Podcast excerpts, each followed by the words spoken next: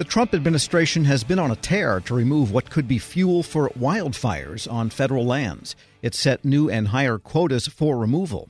With some of the stats and what's been cleared and how they did it, we turn to the director of the Office of Wildland Fire at the Interior Department, Jeff Rupert. Mr. Rupert, good to have you on. Thank you. It's great to be here. Tell us the general story. How does this all work in the sense of removing fuel? What is the fuel? What are you trying to do here uh, in clearing lands of fire potential? Yeah, how this all works, and I think, and actually that question of what is fuel is probably the best place to start. So we're talking about wildfires here, and for us, that's our Wildland Fire Program. And fuel, you know, from the simplest perspective, fuel is vegetation when it comes to wildfire. It's the vegetation that literally fuels that fire. So our fuel program and our focus on reducing fuels is really a program that's focused on managing vegetation and reducing the amount of vegetation that you know is available to burn. And you know that burning and those fires occur you know when conditions align. So when it's dry when the wind's blowing and that fuel sort of reaches that stage where it's very burnable that's what we're really trying to impact and reduce with our fuels program. So is it mostly removing dead trees and limbs and brush and that kind of thing while leaving the trees that you want to preserve in a fire intact? It's a lot of that, but it's not only that. If you're familiar with much of what's going on across the nation with forest and forest management, dead vegetation, dead trees is a huge factor that we're interacting with. There's no doubt about that. But it's not just dead, it's also living vegetation. And again, so think about this on a national scale, right? You've got forests and forest fires but an interior, for example, you know, we administer, we're managing like a little over a half a billion acres of land. And so across the nation, it's not just forest, it's also grassland and it's rangeland and sort of everything in between. And you know, fires don't just burn in forests, they burn in grasslands. They also burn in rangeland. And some of the real impactful wildfires that we've experienced have been in areas that aren't forests. It's really that full spectrum of vegetation, so trees and grass and, and shrubs and So in other words, you, you would create fire breaks, for example, in the grasslands or in the forests. There's a specific tactic to reduce the risk of a fire to, you know, something that you care about or something that we care about. So perhaps around a community that is in or adjacent to a wildland area, whether it's a forest or rangeland, those wild areas experience fire always have, always will. So a fuel break is a great example of a tactic of how to reduce that risk. So a fire burning across that wildland area as it approaches a community or some value infrastructure that we want to protect. Give us some of the statistics. How many acres were you able to reduce the fuel loads on, and tell us about the uh, board feet of lumber too. That was quite a quite an effort to uh, get that prepared for sale.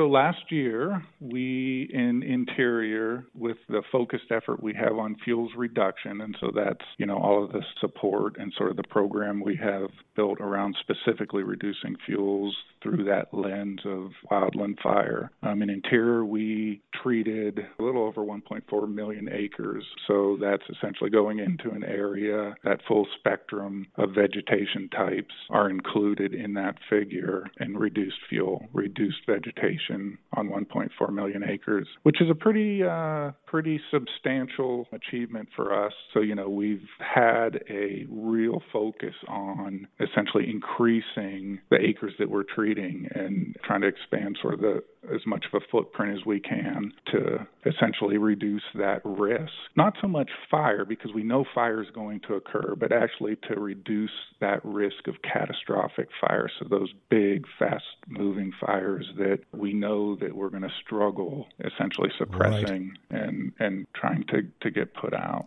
We're speaking with Jeff um, Rupert. He's director of the Office of Wildland Fire at the Interior Department. And the timber, tell us more about the timber board feet that you were able to collect? We were able to in interior last year, so this is 2019. We managed right at three quarters of a million acres, so 750,000 acres of timber. And I think the real story there, or, or part of the real story there, is the opportunity and the benefit that we have with that timber focus to sort of leverage our efforts and interact economically with communities as well. Those timber activities and that forestry activity really is a form of vegetation management, right? So we're actually reducing the amount of fuels that are fueling those fires. And again, a huge opportunity and a huge benefit of that particular vegetation management is that we're able to leverage all of that economic sort of contribution and interest from industry and communities that are associated with that. So it really it leverages those efforts. You know, it's it's kind of that story of you know turning one dollar into two, and then again just being able to help expand that impact that we're trying to achieve to reduce the risk of catastrophic fire. And the Interior Department doesn't work alone in this effort. You also work with the Forest Service, which is the Agriculture Department. So you've got National Park Land and Forest Service lands?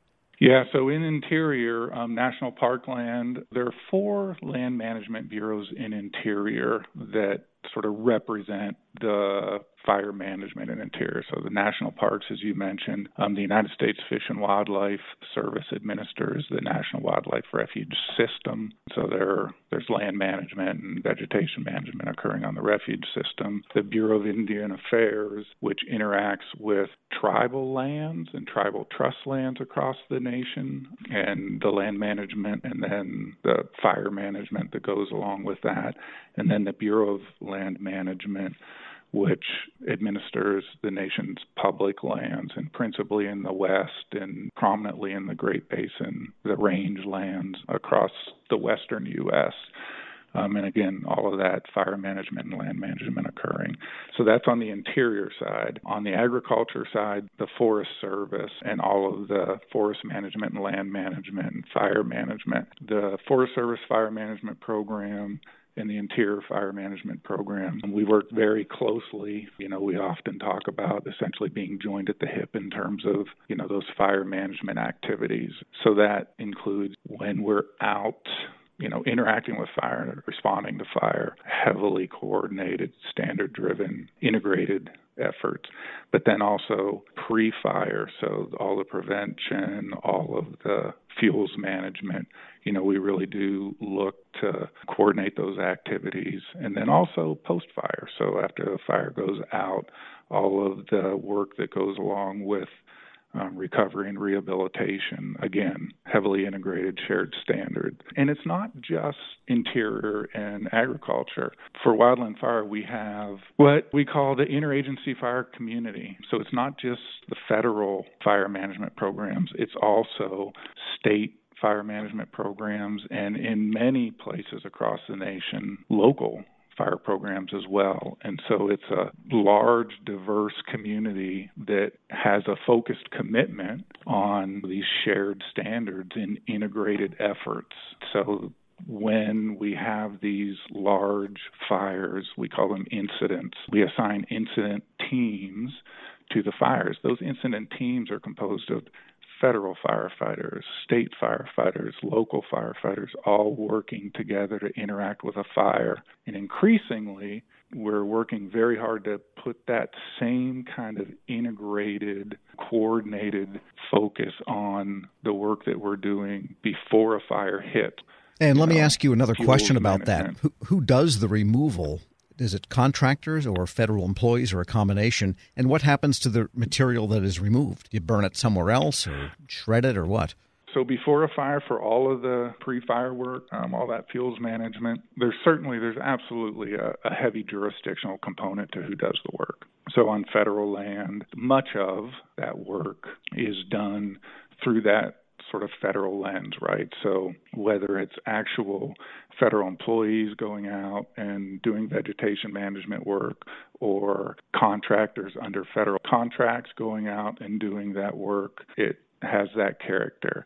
Um, the same is true for state lands, for example. It'll have that sort of state character. And then, you know, you just as you get closer and closer to that sort of community scale, you know, you'll see lots of areas where there's that community sort of character to the work that's being done. In terms of the focus that we're trying to bring to coordinating those efforts, so think of a large wildfire in the West that maybe you've seen watching one of the news channels, you know, half million acre fire, maybe a million acre fire. That fire footprint is crossing many jurisdictions. So it'll cross a federal jurisdiction to a state jurisdiction to a local jurisdiction. So it, it sort of ignores those boundaries. Right. And so, you know, as we think about the kind of fuels um, reduction work we're thinking about it through that same lens that to really reduce that risk of catastrophic fire and reduce those fuels we sort of need to view it the same way that that work needs to occur across those jurisdictions. And so that's why so much of our focus now is on you know how do you coordinate cross jurisdictionally most effectively? And what are the strategies to work so that we can have that vegetation fuels reduction occurring on federal lands and adjacent state lands and adjacent local or private lands so that they all work together in tandem? Then to reduce that risk profile for an entire, you know, sort of geography. And what are your goals for acreage in the coming year? You know, our targets are built largely in terms of as we look to future years, interacts, as I'm sure most would sort of recognize, interact with a lot of the budget work that we do. So looking forward, we are absolutely looking to continue to stay on this trajectory that we're on to, you know, implement and accomplish more acres and you know how that interacts with our budget and all of the capacity that we're able to focus on that work. Jeff Rupert is director of the Office of Wildland Fire at the Interior Department. Thanks so much for joining me. Oh, it's great to be here. Thanks. We'll post this interview along with a link to more information at federalnewsnetwork.com slash Federal Drive. Hear the Federal Drive on demand. Subscribe at Apple Podcasts or Podcast One. Winter season is here, and Discount Tire wants you to stay safe on the road. Get 30% shorter average wait time when you buy and book online at discounttire.com. Discount Tire. Let's get you taken care of. Let's get you taken care of.